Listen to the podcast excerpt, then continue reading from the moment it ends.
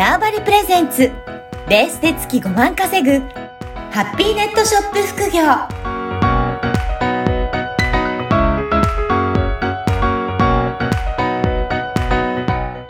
こんにちは、小ラボの岡田です。こんにちは。可能性を広げるネットショップアドバイザーのおじろです。よおじろさん、今回もよろしくお願いします。ろしくお願いします。前回は、この海外との取引、やっぱり注意する必要がありますよっていうお話をいただきましたが、今回はどういったお話でしょうか？今回はですね、逆に日本から海外に売りたい時にどうするか、まあ、うん。どうするかというか、まあ、気をつけることだったりとか、まあちょっとコツ、まあ私も今正直、あの、挑戦中ではあるんですけれども、それを少しお話しできればなと思います。そうですね。あの、仕入れて、海外の製品を仕入れて日本に売るっていう場合もありますけど、逆に日本から海外に向けて販売するっていうことですね。これはこれでやっぱり気をつけることがいろいろあるっていうことですかね。まあ気をつけることはそうですね。まあいろいろあって、うん。あの、まあ、といっても、うん。なんか、あの、一番気をつけた方がいいのが、こう、輸入、輸出できないものって多分あると思うんですよ。なるほど、そこの輸出のところですね。はい。あの、香水だったりとか、うんなんかちょっとシンナーみたい、シンナーっていうかなんか、加熱、加熱性、なんか燃えちゃうようなもものとか、のとかね。はい。そういうものは多分輸出ができないので、うん売れるんですけど、うん。多分売ったらめちゃめちゃ。うんだけど、飛行機に乗せれないので、はい。そこをまず気をつけた方がいいなるほど。かなっていうのが一つですね。うん。まずはそうですね。海外に向けて、あの、販売できるかできないかっていうところは。しっかりはい。調べといた方がいいっていうことですかね。うん。あとはやっぱ許可がいるものだったりとか、うんあの、それ専用の何かの資格がないとかい、あの、売れないよっていうものだったりもありますし、うん。まずそのものが、自分が売りたいものが果たして自分が、自分が持ってる資格とかスキル、うんまあスキルじゃないです。資格とかで海外にも輸出できるのかどうかっていうところがまず一番かなと思います。うんうんそうですね。そもそもそうじゃないと、い、くら取引、まあできたとしても、輸出のところで引っかかったら届かないので、そうなんですよ。それ問題になってしままいますね。う。注文入っても相手に届かなかったら、うん売り上げにならないので、うんはい。うんそうですね。じゃあやっぱりそこはちょっと何を販売するかによって注意する必要があるっていうことですね。そうですね。えっと、ただもうこれって多分ネットでうん調べればわかることで、まあ私がよく使ってたのは、ミ、ミプロだったかな。ミプロ、ちょっと待ってください。ミプロ、ミプロっていう、あの、なんか、なんかサイト？あ、うんあの、日本、なんかのこ公益社団、ななんとか法人みたいな、はい。まあ日本の、あの、なんか国がやってそうな、そこでちょっとよく調べてましたね。そうなんですね。やっぱりそういった国の機関のところで、これは輸出できるよとかっていうところをちゃんと明記されているので、まあそこをチェックして輸出してもいいかとか。そうあれなんか国によってもあるんですか？ここには輸出できるとか、とか、ここはダメとかって、そういうところはあんまり関係ないんですかね？おえっと、国によっての、あ、でもあるかもしれない。なんかあの、この、な、なん、なんて言うんでしょう。基準みたいなのがある、うんひょっとしたらあるかもしれないですねね。。そういったところもちょっと調べながら、自分の、あの、販売したいものが、ちゃんと海外へ販売してもいいものなのかどうなのかっていうのは、やっぱりそこは注意が必要ですね。そうですね。それをね、やっぱちょっと見た方がいいはかなって、なんか、あの、ただ相談もできるうんんですよ。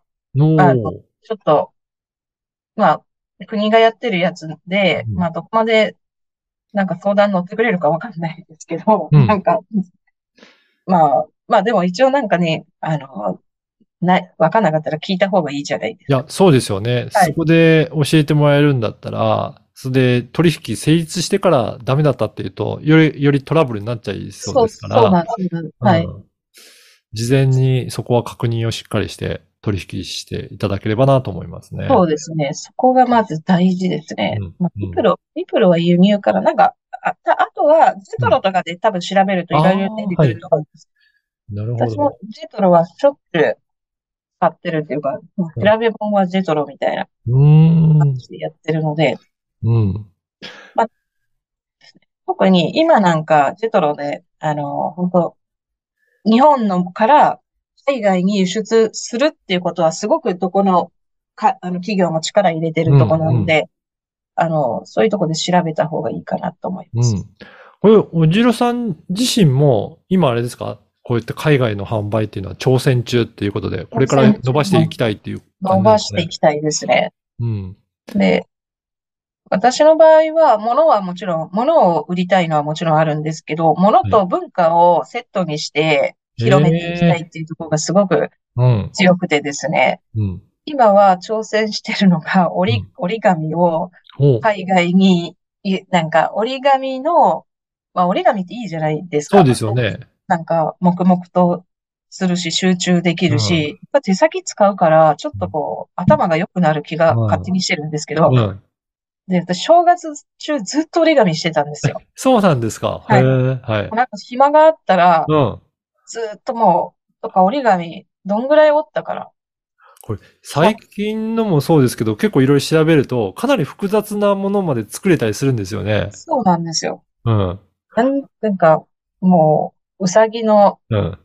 封筒の作り方とか覚えてひたすら作ったりとか。はでい。あれを、なんか折り紙のいいところっていうのをちょっと動画とかに撮って、なんかそれを一緒に折り紙となんかこう広げられたらなとか思うし、やっぱりなんか日本の文化って面白いので、うん。そこを、まあ、ものだけじゃなくって、こうちょっと説明、まあ、これはこういう時にこういうふうに使われてこういうふうなんですよ、みたいな説明と一緒に輸出したいっていうのがすごく強、強くって、ちょっとそれをね、今だいぶ挑戦中です。確かに、あの、単なる折り方だけじゃなくて、そこの文化も含めてだと、もっと価値になっていくっていうそう、そうなんで、す。ね。背景、うん。やっぱりなんかそのう後ろに背景がああって、で、あの、外国の方ってやっぱりその、物の価値って、うん。そのものが辿ってきた歴史とか、うん。何かにこう、価値を感じるっていうふうに思ってる。まあはい特にヨーロッパの人にそういうのが多いのかもしれないですね。うん。文化的なものにすごい価値を感じる。そこを、やっぱり私もすごく価値感じるので、うん。あの、広げたいなっていうのがあって、はい。挑戦してます。なるほど。やっぱりそこも含めて、えー、ものを作って、トータルで販売していくってなると、単なるそのものを売るだけよりも、もっともっと価値が出てきて、はい。なんか、それだったら欲しいなって思ってる人も増えてくる可能性ありますね。そうなんですよ。うんそうそう。で、今はもう本当に物を売るっていうことが、うん。英語もわかんないし、はいあのなんかもう使い方も複雑だし、そのサイトの意味わかってないから、そこに一生懸命うんなんですけど、あれが分かってきたら次は、その文化も合わせて売るっていうちょっとした応用ができて、はい。そこが分かれば、今度は、あの、この前の話じゃないですけど、イベントをやりつつ売るっていうこともできるから、結局は日本でやってた売り方の応用、まあそれが英語になっただけうん。のことなので、あの、そういうこともできるなと思って。そうか。じゃあ、どんどん応用も広がっていきますね。で、はい海外だと、日本と比べて、まあ、し市場も、だからすごい広くあるかあらそう、ですよね。可能性はかなり広がりますね。広がる。うん。で、なんか、まあ、ちょうど私も今落語を習ってるので、落語で、なんかこう、ちょっと動画撮って、うんなんか折り紙とかこう、折いって、言うよとか言って、なんか、なんだって？これは何、何に見えるって？え？とか言って、なんかちょっとさ、なんか落語風に折り紙を確かにと撮。って1分ぐらい、うん1分ぐらいで、なんか、ちょっと、ななんだって何を折ってほしいってみたいなさ、こっちから、あと、落語風に作ってみるっていうことですね。風船書いて、うん風船か。えこれ風船だろみたいな。なんかそういう、なんかもう日本語でいいと思うので、はいあとなんか動画で英語に訳せるじゃないですか。うんで、そ字幕つけちゃえばいい字幕ですもんね。つけちゃえばいいから、うん。それをね、ちょっと今年中にやって、ああ。あの、に、外国に社会現象を起こしたいんです。うんうん確かに、落語とかだと、その、ね、スタイルとかそういったものも含めて日本っていうので分かりやすいですもんね。うん。そう。やっぱりね、文化を発信したいっていうのが、うんまあすごい私は強い思いがつ文化の、なんか、なんて言うんだろうな。あの、私が海外から物を輸入して販売するときも、文化を広めてるっていうふうに思ってたんですよ。いうことですね。はい。それの逆バージョンじゃないですか日本文化を外国に物を通して広げていく。うん、うん。で、そのためにイベントをやったりとか、動画を撮ってとか、かいいろいろ考えたりっていうことをやって、まあ、日本、日本ではそんな有名じゃなくていいから、うんちょっとなんか外国でうん。なんか有名になりたいですいうことですね。はい。しかも最近技術的に結構翻訳とかが簡単にできるようにもなってきたってそうなんですよ。取り組みやすいですよね。取り組みやすいです。しかもこう、翻訳ソフトとか、翻訳ソフトとか、翻訳のサイトもめちゃめちゃ高機能なやつとかがうんうんあって、はい。もうすごい、まあ、あの、高機能、まあそれが合ってるのかも、間違ってるのかもわかんないんですけど、まあ多分、まあ、だまあ通じてる、通じてるっていうか、それでいい、あの、たまに外国で物が売れるので、まあそうですね。通じて、通じてるかなとか思ってるんですけだど、だからそういう意味だと、自分で英語を学んで、英語をなんかするっていうよりも、その何を、あの、外国の人に伝えたいか、それこそさっきおっしゃってた文化だったりとか、うんそのものだったりとか、そこを売るんだっていうか伝えていくんだっていうことが、はっきりしていた。あと手段はなんかいろいろなんとかなりそうなんですね。そう、そうなんですよ。手段は多分いろいろなんとでもなると思ってて、うんなんかもうそれは私今年はちょっとやろうと思って、で、まず、あの、まあ、やるにあたって、まあ、落語、もう私うん毎朝落語練習してるんですよ。ええ。あの、まあ、先生から習ってて、うん、今まで全然自主練みたいなのをしてなかったんですけども、今年からはうん、毎日落語をこう自主練してて、うん、で、あとは着物の着付けを習いに、うん、まあ、そう行って、せめてなんか自分の、なんか動画の時の着物ぐらい自分で着られるようにと思って、もうその、本当すごい気合の入れようですよね。なんか、でもこれが本当海外でそういった文化を販売すると目標があるとやる気にもなりますね。やる気になるんですよ。うんで、結局全部がつな、落語もやる気になる。うんまあ、私なんかこう、ちょっと、なんていうかな、仕事に何かがなるとなったらめちゃめちゃ燃える人間なので、これがやったら仕事になるんだとか思えば、